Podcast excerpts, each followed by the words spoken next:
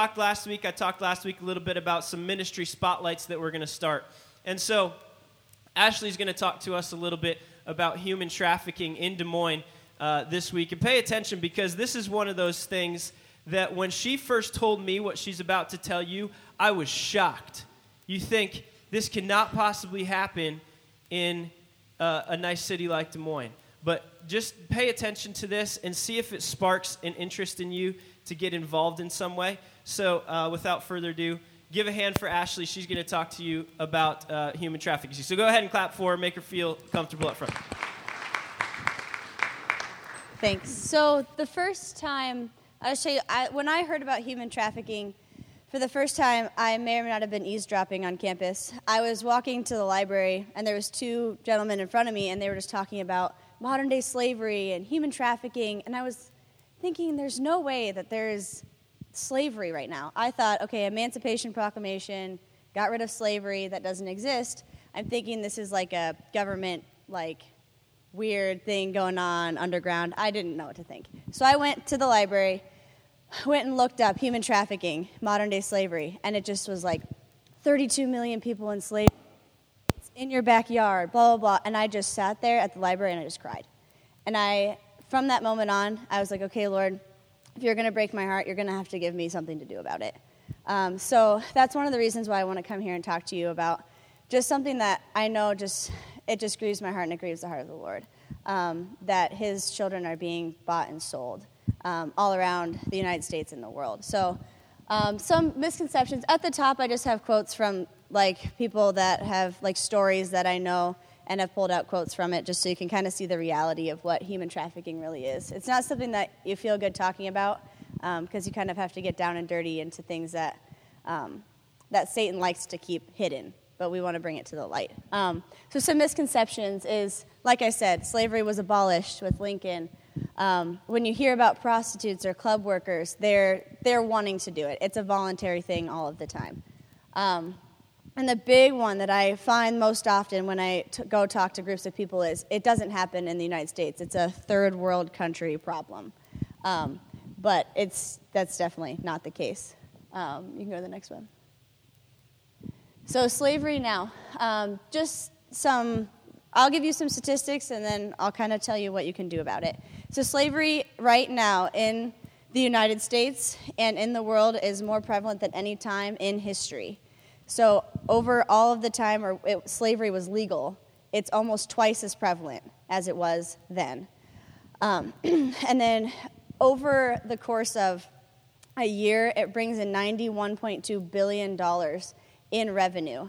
And it's becoming the highest, um, it's the second highest to drug trafficking right now because drug trafficking is so common, but human trafficking is on the rise because you can, when you sell drugs, you can only sell them once. So if I have meth, I can only sell it to somebody once. But when you have a girl, you can sell her over and over and over and over and over. And so a lot of traffickers are moving from selling drugs and weapons, which you can only sell once, to trafficking girls because it can have such a higher revenue for the trafficker, which is sick, but it's just how it is. So, in the world, worldwide, there are 27 million slaves. And this is an estimate. The estimate is 27 to 32 million slaves. But the, how they get that number is based on traffickers they've trafficked and girls they've rescued. So, since trafficking is such an underground um, thing, it's, that's really a tip of the iceberg number. So, when you look at like nonprofit organizations that try to guess what the real number is, it's probably more around 60. Um, but 27 to 32 is the actual number that they have for statistic. Um, 1% of all victims are rescued as of now, which is, it breaks my heart. If you can only rescue 1% of something, that's very, very, very little. Um, because a lot of people don't know that it even exists. I didn't have any idea. Like Nick was like, I had no idea this was even real. Um, so I think bringing this to light is something that can really help with bringing that number up. Um, so this is, you can't really see it. I'm kind of sad, but it's okay. So there's 800 women on this screen, if you include the legs there and the legs up there. I couldn't get them all on, sorry. Um, but for every 800 people trafficked, there's only one conviction. And that's conviction for trafficker or person that's using the product. So they're called Johns. So for every 800 girls bought and sold in and out of the United States, there's only one person convicted for it, which is crazy because if you think about like my like Valley High School graduated with a little bit less than 800 people. So if all of those people were trafficked, all of Valley High School was trafficked, only one person would be convicted for that, which is a it, like it's crazy to wrap your mind around. So in the United States, so this is where people are like, this doesn't happen here. Um, it's the fastest growing crime in the world and especially in the United States. So there's 1.2 million children bought and sold in the US every year. So every 30 seconds, a child is bought and sold in and out of the United States. So I've been talking for five minutes. So there's been 10 girls or bo- boys bought and sold in and out of the United States since I've been standing here talking to you, which is kind of like a, it's a sobering fact that I go through my day every day, living my life very comfortably, and to know that every day there are people being having their freedom taken away from them and being forced to do things that they don't want to do. Um, so in the United States, there's 100,000 to 300,000 slaves, which is again top of the iceberg. The number's probably actually around 500,000 in the United States. Um, and you wonder why you don't see it um, broadcasted is because it's so underground that people are going to hotels, people are going to, it could be at your neighbor's, in your neighbor's basement. You could have a maid slave, is what they're called. They're, you know, girls or boys that have to work for a family and they don't get paid, they don't get anything. Um, that kind of traditional type of slavery. Um, and I, the reason this is growing so much is you can make almost over $200,000 per year off of one girl because you can sell them so many times, like I was saying. So those are just kind of some statistics about what trafficking is. Um, so it's it's a bigger problem than I think anybody is comfortable addressing. Um, it's one of those things that you just kind of want to be like, okay, um, that's it's not me, so like I don't really have to worry about it too much. Like if it was if it was my sister, maybe I would worry about it, or you know, if it was my my friend or if someone from our church was trafficked, maybe we would start doing something about it. But I just there was a woman one time that said, literally, it could be your sister. Like it could be your best friend who's trafficked. And I have talked to a girl from Boone who was trafficked and she was like, You would never think in Boone, Iowa, that there would be somebody who traffics girls and then sells them all over the United States in and out. Um, and a lot of times you think, okay, they're kidnapped or they just run away. So they're, it's really, you know, what are we going to do about that? But it's also they're lured for jobs. Like we're going to give you a really great job. You know, we'll come this way, and they're they're very professional. So it takes a big group of people to stop such a heinous crime. Um, so I have some nonprofit organizations up here and some things that you can do. I think once once people hear about human trafficking, and I know for me, I was like, I don't know what I'm going to do. There's 32 million slaves. I'm just a person in Iowa. I don't know what I'm going to do. And so, so you don't feel that way. There's, a, there's three things that I have for this church that I think um, would make a huge impact. One is locally in Iowa. We talked with Nick and I, and Mike met with the FBI about what we could do in Iowa to make a difference. So in Iowa, there's been 68 convictions in the last four months, which is crazy because you wouldn't think Iowa, nothing happens here. We're a nice Midwest town, but it does. So that's awesome. But when they rescue these girls, they have to clothe them and feed them and keep them and house them. So something that you can do is you can bring, we'll have a basket or a bucket or a box outside um, and a table that you can bring in sweatshirts, sweatpants, t shirts, shorts, um, things like toothpaste, toothbrushes, shampoo. What are those things called? Like toiletries. You could bring in toiletries. So anything like that, I mean, like lightly used or new, um, things like that would be awesome to make a practical difference in Iowa right now because they, they have these girls that they have to house and they don't have the resources to do it. Um, so that's something that you can do. You could bring that next week and the week after. We'll have stuff out there. Another thing, so help donate items in Iowa. Another thing is I do Sak Saum parties. Sak Saum is a nonprofit organization that means it's in Cambodia and Sak Saum means to restore dignity. That's what it means in, in Khmer. So they rescue girls, teach them how to sew, teach them how to be business owners. They make all the products handmade, come back here, we sell them, and 100% goes back to Cambodia.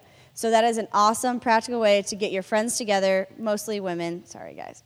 But women, you can have a Sak Saum party at your house. I'll just come, give like five, ten minute talk about what human trafficking is and what the purses are going to. And they have scarves, like this scarf is the Sak Saum, and they have shirts and purses and all kinds of stuff. So that, or you can go to She's Worth It. It's a campaign that's going on. It ends at the end of this month. So if you want more information about She's Worth It, it's awesome. It's all these nonprofit organizations coming together to make one big bam difference. Um, so we have a bunch of different organizations that you can feed into through She's Worth It. And the idea, obviously, is she's worth $10. She's worth $15 to rescue a girl because its average price of a slave is $90. So if you feel like this is pulling at you, come talk to me. I would love to talk to you about it. Obviously, this is, can you go to the next slide? You guys can read these, but um, obviously it's something that grieves the heart of the Lord. And um, in James it says, you know, look after orphans and widows in their distress. And this is, this is our modern day orphans and widows. And I just think that, yeah, if it grieves the heart of the Lord, it should grieve the heart of the church. And I know that it will affect you guys. So if you want, talk to me after and Oh, 10 minutes and four seconds, sorry. Raise your hand if a lot of that was new to you. Yeah, isn't that crazy? That crazy. It, when I first heard that, it scared me a little bit for my own kids. But it's awesome to serve a God that we, we just eh, we can let go of that fear. And, uh, and talk about being a light and shining a light into a dark place. Um, so really, if you if that tugged at your heart, talk to Ashley Moore. We're going to be sending out an email with with all of that um, and more, and have a box next week. You can just bring stuff. I know that like we just moved, and I just got rid of a, a lot of clothes. I should have kept them. Um, and so as we do that, we can we can uh, be a light in the darkness. So. We're going to just take a moment now and sing a couple more songs. The offering's going to come around, and let's just take this time to, to really prepare our hearts to hear uh, from God through Alan, and um, and we'll do that. God, thank you for uh, thank you for this place that we can worship you. I thank you for Des Moines. Um, I thank you that we get to see you work in extraordinary and miraculous ways beyond what we can imagine. Um, just pray for uh, the U.S. Pray for um, the city of Des Moines as far as human trafficking goes, and God, I pray that we would um, begin to see miracles um, as, as we get involved in this around Des Moines in, in girls being rescued out of slavery. God, we just pray that you would show us, rock our worlds in that way. As we give back to you, God, now I pray that you would just find us with joyful hearts and cheerful hearts, giving to you out of the abundance that you've given to us, God. May we just rest in your presence and glorify you. Um, we love you in Jesus' name.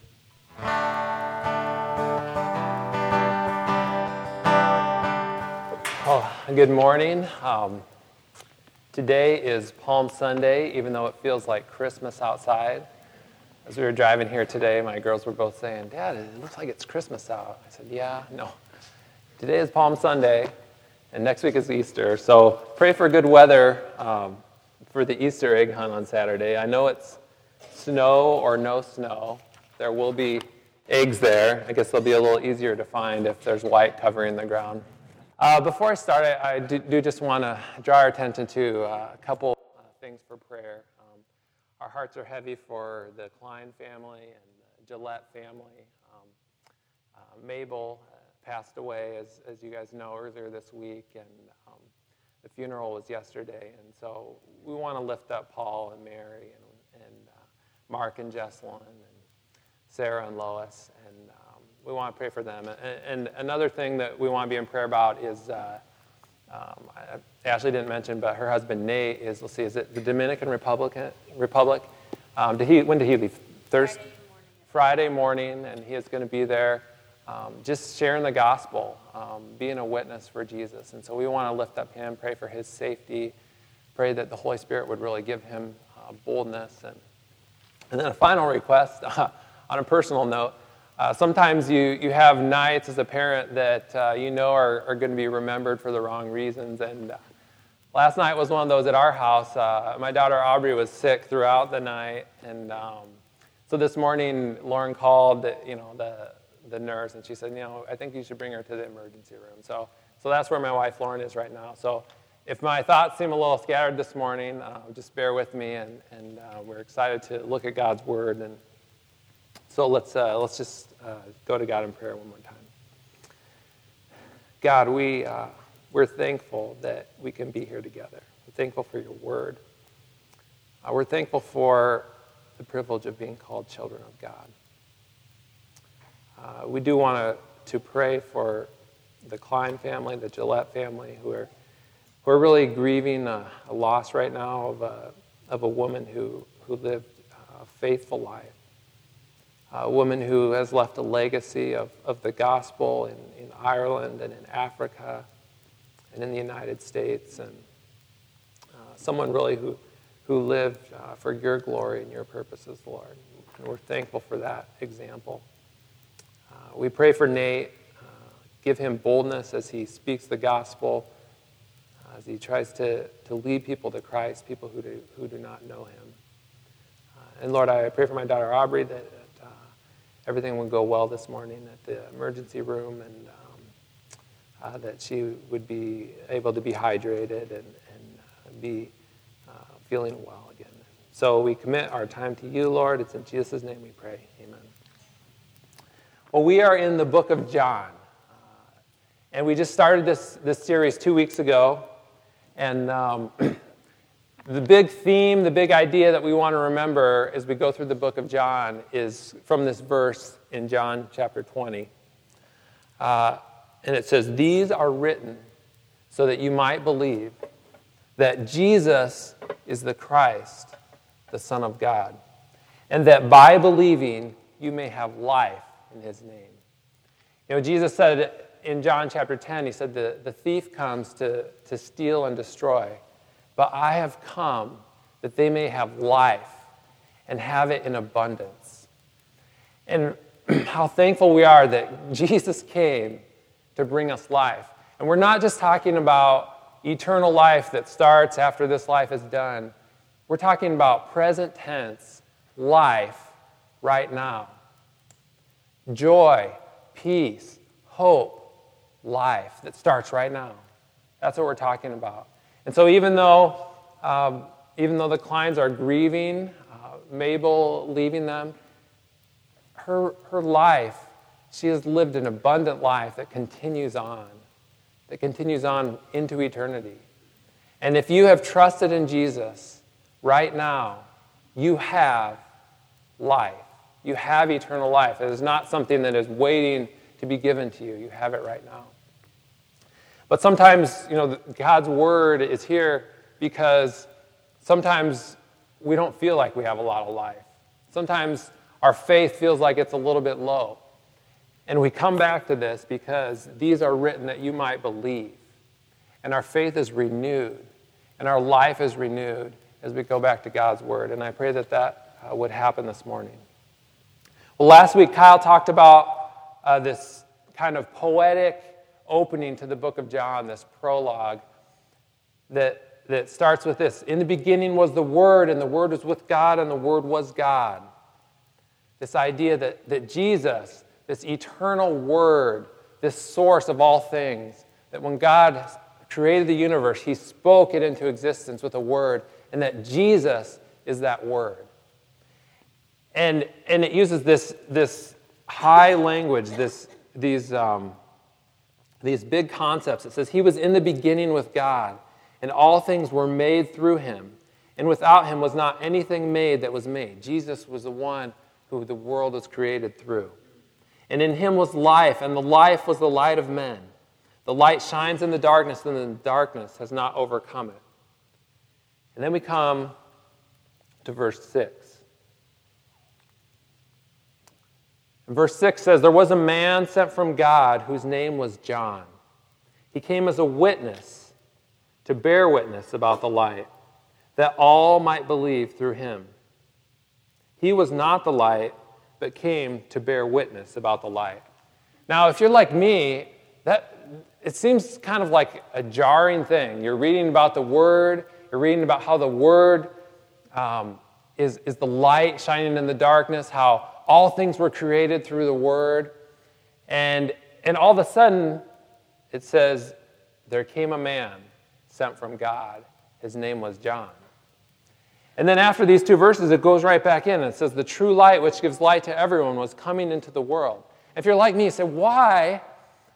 Why does John stick these two verses? Why does he break his thought up like this? He's talking about Jesus, he's talking about the Word, he's talking about creation and eternity, and he says, There came a man sent from God. Uh, we'll come back to that a little bit later, but I want you to be thinking about that. Why does John interrupt these, this poetic beginning to his book to say there came a man sent from God. His name was John. But we see something right away very important about John, and is this John was a witness. Look at that. Three times in these two verses it says he came as a witness to bear witness. And then again, he was not the light, but he came to what? Bear witness about the light. And seven times in this first chapter, John is linked with this identity of being a witness, of bearing witness. And in fact, this, this theme of witness and of bearing witness is huge in the book of John. In fact, as you go through the book of John, I think there, I think there are 47 times in the book where this idea, this theme of witness and of bearing witness is talked about. And one way to think about the book of John is, is, is that John is building this case. He wants us to believe something. He wants us to believe that Jesus is the Christ, the Son of God. And when you, when you try to set forth a case, what do you do? You bring out the witnesses. In a courtroom, if someone is arguing a case, what do they do? They call out the witnesses. And so, so that's something to pay attention to as you go through the book of John. Watch as John calls out these witnesses the witness of the John the Baptist, the witness of God the Father, the witness of the Holy Spirit, the witness of the Scriptures, the witness of the disciples, the witness of Jesus' miracles. As you go through the book of John over and over, you see John is bringing forth witnesses to prove, to convince that Jesus is the Christ, the Son of God. Now, I want us to think about this idea of witness. And, and as we look at John, to think uh, and kind of meditate on what does it mean to be a witness? And what does it mean to witness for Jesus? And I really just want to draw our attention to three, three things. Uh, but first, let me, let me read starting in verse 19. Verse 19 says, And this is the testimony. That's also that same word. This is the witness. This is the testimony of John when the Jews sent priests and Levites from Jerusalem to ask him, Who are you? He confessed and did not deny, but confessed, I am not the Christ. And they asked him, What then? Are you Elijah? He said, I am not. Are you the prophet? And he answered, No. So they said to him, Who are you? We need to give an answer to those who sent us. What do you say about yourself? Now, the most important thing about a witness and the biggest question to answer is are they credible? Now, if you can think back to the O.J. Simpson trial, a lot of the, the trial hinged on this issue of credibility. And one of the detectives for the Los Angeles Police Department, his name was Mark Fuhrman, who had found a lot of this evidence and was a key witness, well, it came to light that he had said uh, that he had made um, racial remarks and that he had, had said things to people, um, that he had said racial things to people, and, and that that was a part of his makeup and part of his character. And in fact, he denied it, but they had four people come forward to say, No, I heard him say this. I heard him say that. I heard him say this. And so his entire witness, his entire message was discredited because of his character. And so as you look at, the, at this, at John, And, and uh, he's called John the Baptist generally, but I think of him today as John the Witness. The key question is is, he, is his witness credible? Does he have credibility?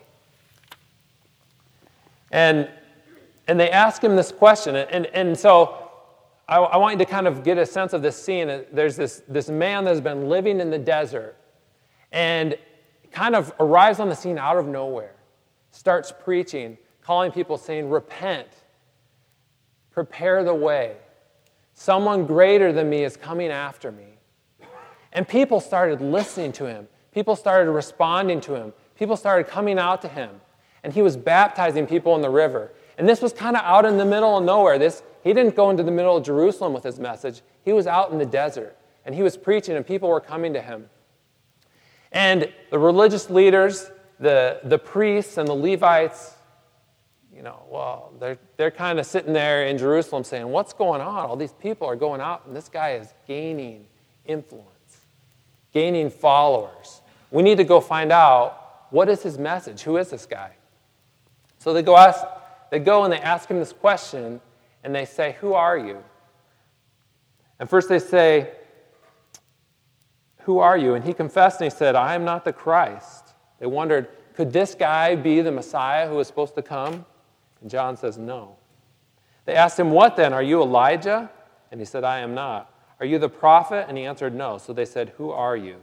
We need to give an answer.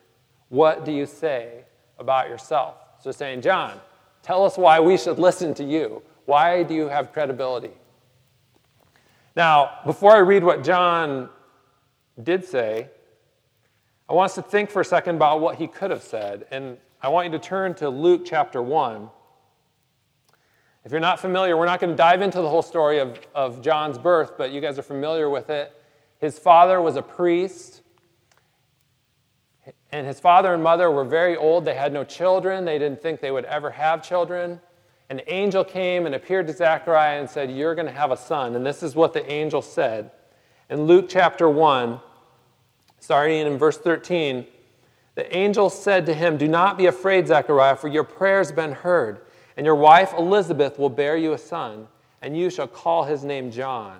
And you will have joy and gladness, and many will rejoice at his birth, for he will be great before the Lord. And he must not drink wine or strong drink, and he will be filled with the Holy Spirit, even from his mother's womb. And he will turn many of the children of Israel to the Lord their God, and he will go before him in the spirit and power of Elijah, to turn the hearts of the fathers to the children and the disobedient to the wisdom of the just, to make ready for the Lord a people prepared. Wow. Now, I don't know about you guys, but when we celebrate birthdays at our house, uh, we just celebrated a birthday a couple weeks ago for, for Nora. She's seven now. It's hard to believe. But we talk about what happened when our children were born. We say, man, I remember the day that you were born. We went to the, we went to the, the doctor, and they said, yeah, it's, it's going to be now. And and we went home and we had spaghetti. I still remember we had spaghetti. I don't know why. We went to the hospital. I, I can remember vividly. We watched, you know, an episode of Seinfeld. We were just killing time. We were, and and uh, you, you remember these random things, but you but think about it. You remember everything about when your kids were born, and you make sure as they grow up, you tell them that story over and over again. Now think about John growing up. How many times do you think he heard this story? man, I remember it. The angel came and he said, You're going to have this son and he's going to turn the people back to God. And, and think about what the angel says. The angel says, He will be great before the Lord. And I'm sure they told John this over and over again John, you, God is going to do, use you to do something amazing. You are going to be great before the Lord. And John, the angel said, that you're going to be filled with the Holy Spirit even from birth. And John, you will turn many of the children of Israel back to the Lord. And John, the angel said that you are going to go before him in the spirit and power of Elijah. See, there was a prophecy. There was a prophecy at the end of Malachi. Malachi was the last prophet before the New Testament was written. And he said, The, the day is, is coming, burning like an oven, when the arrogant and evildoers will stumble. And in verse 5, Malachi 4, Behold, I will send you Elijah the prophet before the great and awesome day of the Lord comes. And he will turn the hearts of fathers to their children, and the hearts of children to their fathers, lest I come and strike the land with a decree of utter destruction. Now, didn't he just say, No, I'm not Elijah? Well, the priests and the Levites were asking if he was literally Elijah. They interpreted this prophecy to be that, that, that, that the literal Elijah, that John might be the literal Elijah. And, and some say that there still may be a fulfillment of this prophecy in the future. But when you look at, at, the, at uh, Luke 1, the angel specifically says, He will go before him in the spirit and power of Elijah. And he quotes from Malachi 4 to turn the hearts of the fathers to the children and the disobedient to the wisdom of the just, to make ready for the Lord a people prepared. So think of all the things John could have said. He could have said, My father was a priest. An angel prophesied I was born in a miraculous way. I was, it was promised that I would turn the children back to their fathers. And, and no, I'm not the literal Elijah, but the angel said I would prophesy in the, in the power and in the spirit of Elijah. And he could have said all these things. He could have corrected their misconceptions. But what does he say? he turns back to another prophecy, also another prophecy about him, but one that's a, a little less um, a little less grand. In John, back in John 1, verse 23, he said, I am the voice of one crying out in the wilderness. Make straight the way of the Lord, as the prophet Isaiah said. I'm just a voice. I'm just a voice. So, one thing as we think about the credibility of John that I want us not to miss is John's humility. John wasn't there to draw attention to himself. He didn't want to make a big scene about everything that God had done for him. He said, I'm just a voice. God is the important one. God is the one that's doing all this stuff.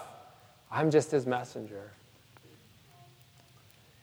And you know, there is something about humility that gives great credibility. When you look at, at cult leaders or false teachers, one of the marks that you, that you find in, in people is a degree of pride and, a, and, a, and, a, and a just a, a sense of they want to be the center of attention. They want to be known. They want people to look up to them. They want to be respected. And, and that's one of, the, one of the marks to watch out for in false, te- false teachers. Do they draw attention to themselves? John wasn't in it for himself. And that adds huge, uh, something huge to his credibility. So, you know, here's a guy out here who is deflecting attention away from himself, who is pointing to Jesus. And you know, I want to listen to someone who has that kind of credibility, someone who I know is not in it for themselves. And the other thing that adds to his credibility is, is his lifestyle and the consistency of his living. And um, you don't have to turn, but in Luke chapter 3, it as it describes a little bit more about John. Listen to what it says. Um, when the crowds would come to him, his message was his message was repent, but he also gave them some practical um, things that they could do to repent. And, and one of the things he said to them in verse Luke 3:11 Whoever has two tunics is to share with him who has none, and whoever has food is to do likewise. And tax collectors came to be baptized and said, Teacher, what shall we do? And he said to them, Collect no more than you are authorized to do. And soldiers also asked him, What shall we do? And he said, Do not extort money from anyone by threats or by false accusation, and be content with your wages. Now, imagine if John had been telling these people, Well, if you have two, two cloaks, share with someone who doesn't have one. Can you imagine if he went home at night and had this huge closet full of clothes and this, this mansion? Um, no, John chose a very simple lifestyle. He gave up things that he, did not, he was not required to give up, but he did it for the purpose of this. He wanted to be a credible witness. And you cannot point to someone who is living the lifestyle that John did and say, no, he had an ulterior motive. You cannot point to him and say, no, he was in it for the money, he was in it for the prestige. John lived a lifestyle that was built on credibility.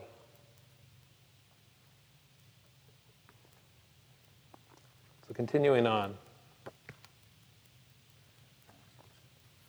Back to John chapter 1. So, the first thing about his witness is it was credible. And it was consistent, and it was shown by his humility and his lifestyle. In John 1 24, um, the Pharisees asked him, Why then are you baptizing if you are neither the Christ, nor Elijah, nor the prophet? Why are you baptizing? And again, John was calling people, he was readying people. He wanted them to repent because he was preparing a way for Jesus to come. And the second thing about his, his witness is it requires great courage. John did not shy away. You know, you think about when you are calling someone to repent, that's a hard thing to do because that means that the way that you're living is not the way God wants you to live. And you need to repent and turn back to God. And see, the Jews were content with the fact that, you know what? We're children of Abraham. And he said, no, that's not enough. You, yourself, as an individual, you need to repent and come back to God. And that takes courage. In fact, so much courage that as you read on later in the story of John, that he told, actually, had told Herod, Herod had, had taken his, his brother's um, wife for himself, and he told Herod, What you are doing is wrong. And that took some courage, and that landed John in jail. But John said, You know what? I have a message from God. I am a witness. And I'm not going to shy away from truths that are hard. And you know, today, we live, we live in a culture that says, that says, I don't care what you believe as long as you keep it to yourself. I don't care what you believe as long as you don't tell me what to believe. But the gospel that we follow says, no, there is one way to God, one way, and, and we cannot escape that. And so we can, cannot shy away from speaking what is true when we have the opportunity to do that. That takes courage. The third thing about John's witness, and the most important thing, Christ. Everything was about Christ.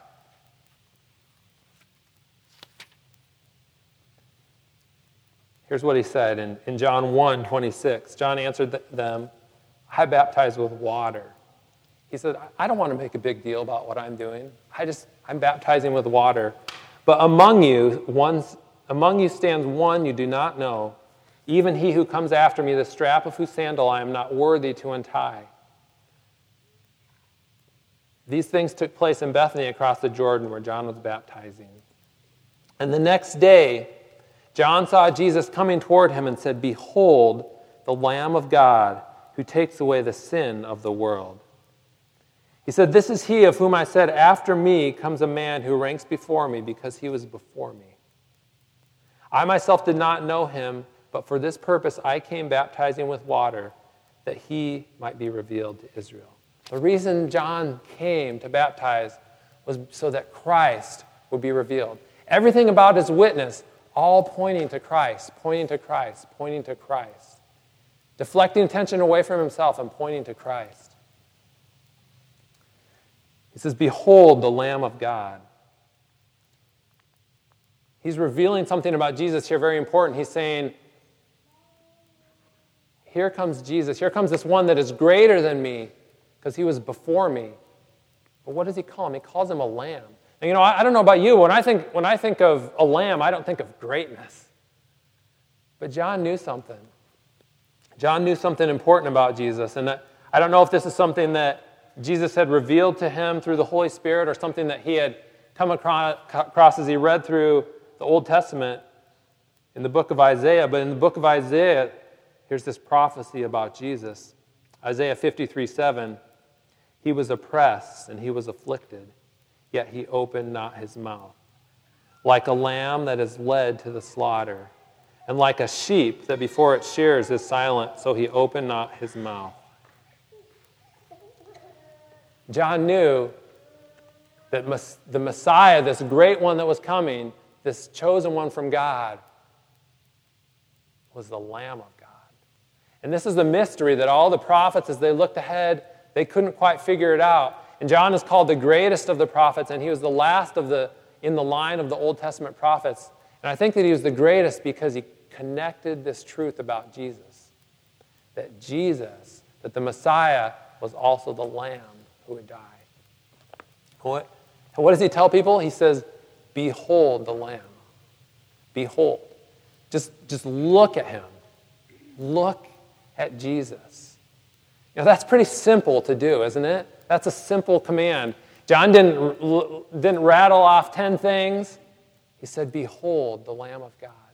And you know, that call is for us right here today to behold the Lamb of God. To look at Jesus and say, This perfect, excellent one. This one who, who John, the greatest of the prophets, said, I'm not worthy to bend down and loosen his sandal. And loosening sandals would, would be something that maybe the very least of the least servants would do.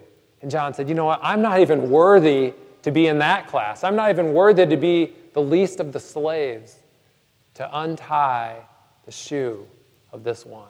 That's how great Jesus is. Everything about his witness was pointing back to Jesus. Now, I, I, I said at the beginning, I said, I asked the question, um, why does John, in the, in the first chapter, why does he, as he's talking about Jesus and the Word and the light, why does he interrupt his thought and say there was a man sent from God? Well, I, I had thought about this before, but I had always kind of struggled with it. But I heard a recent message from John Piper, and he said something I, that I think really rings true. He said that, you know, John was no no dummy as he wrote this. He didn't make a mistake and get mixed up with where he was at. He put this here for a reason. And the reason is this the reason really comes in the previous verse. In him was life, and the life was the light of men, and the light shines in the darkness. I want you to notice something. John uses the present tense there. He says the light shines, not the light shine. Now, John wrote this in around somewhere in the 80s or maybe close to 90 AD, some six, 50 or 60 years after Jesus died. He said, The light shines in the darkness. Now, ask yourself this question How does the light of Jesus shine in the darkness, present tense, keep shining in the darkness? Well, I don't think it's a coincidence that the next verse he says there was a man sent from God. God uses people to shine.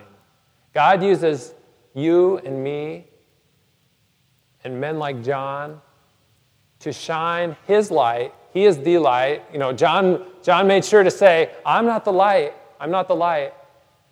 But God uses people to take that light of Jesus and shine it into this dark world.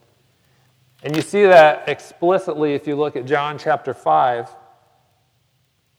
John chapter 5, here's, here's uh, Jesus talking more about this idea of witness, but he says in, in John 5 33, he says, You sent to John, and he's talking about this earlier situation. He says, You sent to John, and he has borne witness to the truth. Not that the testimony that I receive is from man, but I say these things so that you may be saved. And listen to what he says about John. He said, He was a burning and shining lamp and you were willing to rejoice for a while in his light. John was a burning and shining lamp. And man, what a privilege it is to think that the light that shines in the darkness, God wants to use people, ordinary, regular people, to, to be, to shine that light in the dark. The biggest thing that, the biggest way that God shines that light in the darkness is through people like us. So, the question I want to leave you with this morning and the thing to think about is what kind of witness am I? Does my lifestyle lend credibility to the message of the gospel? Am I humble? Do, do my coworkers or my neighbors, if I asked them if, if they were describing me to someone else behind my back, what would they say about me? Would they say, ah, that guy's a real jerk? Or would they say, you know, he's a humble person? And his, he lives a lifestyle that's consistent with what he believes. And you know, he speaks the truth. I may not always agree with it, but he speaks the truth. What kind of a witness are we? You know, we can overcomplicate this, we can, we can come up with excuses, but it's, it's a simple thing. We point people to Jesus. We don't claim to have all the answers, but we say, you know what? There was the Word, and the Word became flesh, and it dwelt among us. And this man, Jesus, was the Lamb of God who died to take away the sins of the world. And so we're here. We're here to remember that. Uh, and, and as we do that, we're going to take communion. We're going to take this bread and this cup. And as you do, let's be just thankful, thankful for the message of hope that we have in the gospel, for the testimony of a man named John. And may we pray that God would use us to be a witness, to be a light here in Johnston and in our community to reach the world for Jesus. Let's pray. Father, we're thankful for the book of John. That these things were written that we may believe that Jesus is the Christ, the Son of God, and that by, by believing we may have life in his name. Father, if there's some here who have not put their trust in Jesus, who have yet to behold him as the Lamb of God, who takes away the sins of the world, who have not repented of their sin as John called us to do, who have not trusted in the righteousness of Jesus, the one who took all of our sin on him and who put all of his righteousness on us we trust in him. May we remember you this morning. May we remember the sacrifice of Jesus. It's in His name that we pray.